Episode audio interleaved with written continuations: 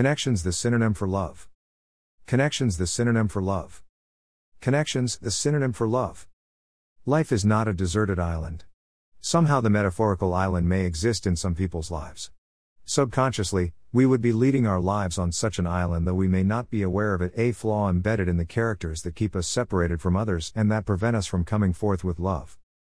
Some people have been dwelling on this island ever since childhood, and some may continue after adulthood because they might have had bitter life experiences and extreme adversities in their early lives in broken families, or with single parents, or with unloving stepmothers or abusive stepfathers, or in extreme poverty during wars or other similar plights.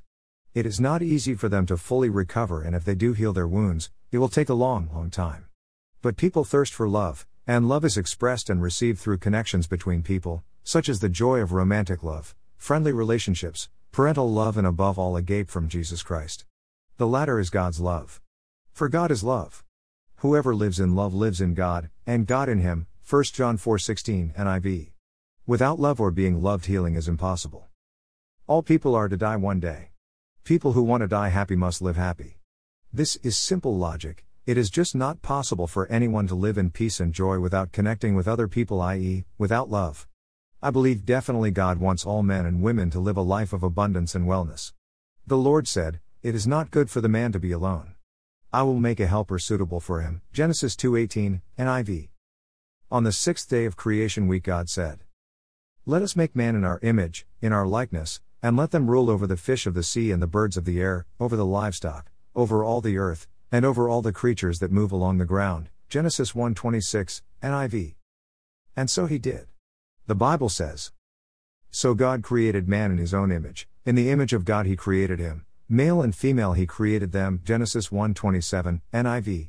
God saw all that he had made and it was very good. Genesis 1:31, NIV. We should read very carefully into the story about how God created Adam, and how Eve was made from his bone, unlike the creation of all other life forms. It is obvious that God wants us to know right from the beginning that Adam's wife was truly a part of him so that he would ever treat her as he would himself.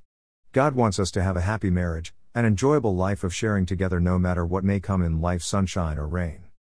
The Pharisees came to Jesus Christ with the tricky question Is it lawful to divorce one's wife for any cause? Jesus answered, Have you not read that at the beginning the Creator made them male and female, and said, For this reason a man will leave his father and mother and be united to his wife, and the two will become one flesh. So they are no longer two, but one? Therefore, what God has joined together, let man not separate. Matthew 19 3 6, NIV. Marriage is divinely intended to unite two persons as one for eternity. It should be the beginning of a lifelong experience of thinking together, talking together, planning together, hoping together, and praying together. Last, but not least, the husband or wife must accept and love each other unconditionally. The beautiful oneness should pervade every phrase of life from the wedding day till the journey's end. The solemn pledge made at a wedding ceremony must be taken seriously, and we're responsible for the solemnity of the promise in there. I take thee. For better, for worse, for richer, poorer, in sickness and in health, to love and to cherish, till death us do part.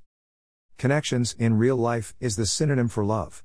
Vincent van Gogh, a Dutch painter, whose work was virtually unknown until after his death, said, the best way to find love of God was to love a friend, a wife, something. God's love given in the first divine marriage of man and woman instilled his love in us and through us to all peoples. To spread his love is what God wants all of us to learn to follow. In this respect, Jesus said, A new command I give you love one another. As I have loved you, so you must love one another. All men will know that you're my disciples if you love one another. John 13 34, 35, NIV. And Jesus also said, Whoever loves his brother lives in the light, and there is nothing in him to make him stumble. 1 John 2:10, NIV. And dear friends, let us love one another, for love comes from God. Everyone who loves has been born of God and knows God. Whoever does not love does not know God, because God is love. 1 John 4, 7, 8 NIV. Therefore, as God's chosen people, holy and dearly loved, clothe yourselves with compassion, kindness, humility, gentleness, and patience. Bear with each other and forgive whatever grievances you may have against one another. Forgive as the Lord forgave you. Colossians 3:12.13 NIV. The message from God is as clear as crystal that we must love others as true Christians are born again in love with the indwelt Holy Spirit. If we pray humbly for guidance, the Holy Spirit will lead our way. If we do not love, we shall not know God. If we do not love, God is not with us. In our daily life, we must not live on the psychological deserted island. If we happen to be there occasionally or in alienation, we ought to ask God to help us to come forward with love to connect, to communicate with people kindly and to share their feeling of joy or grief, to care for them, to support them, to help and to admonish them.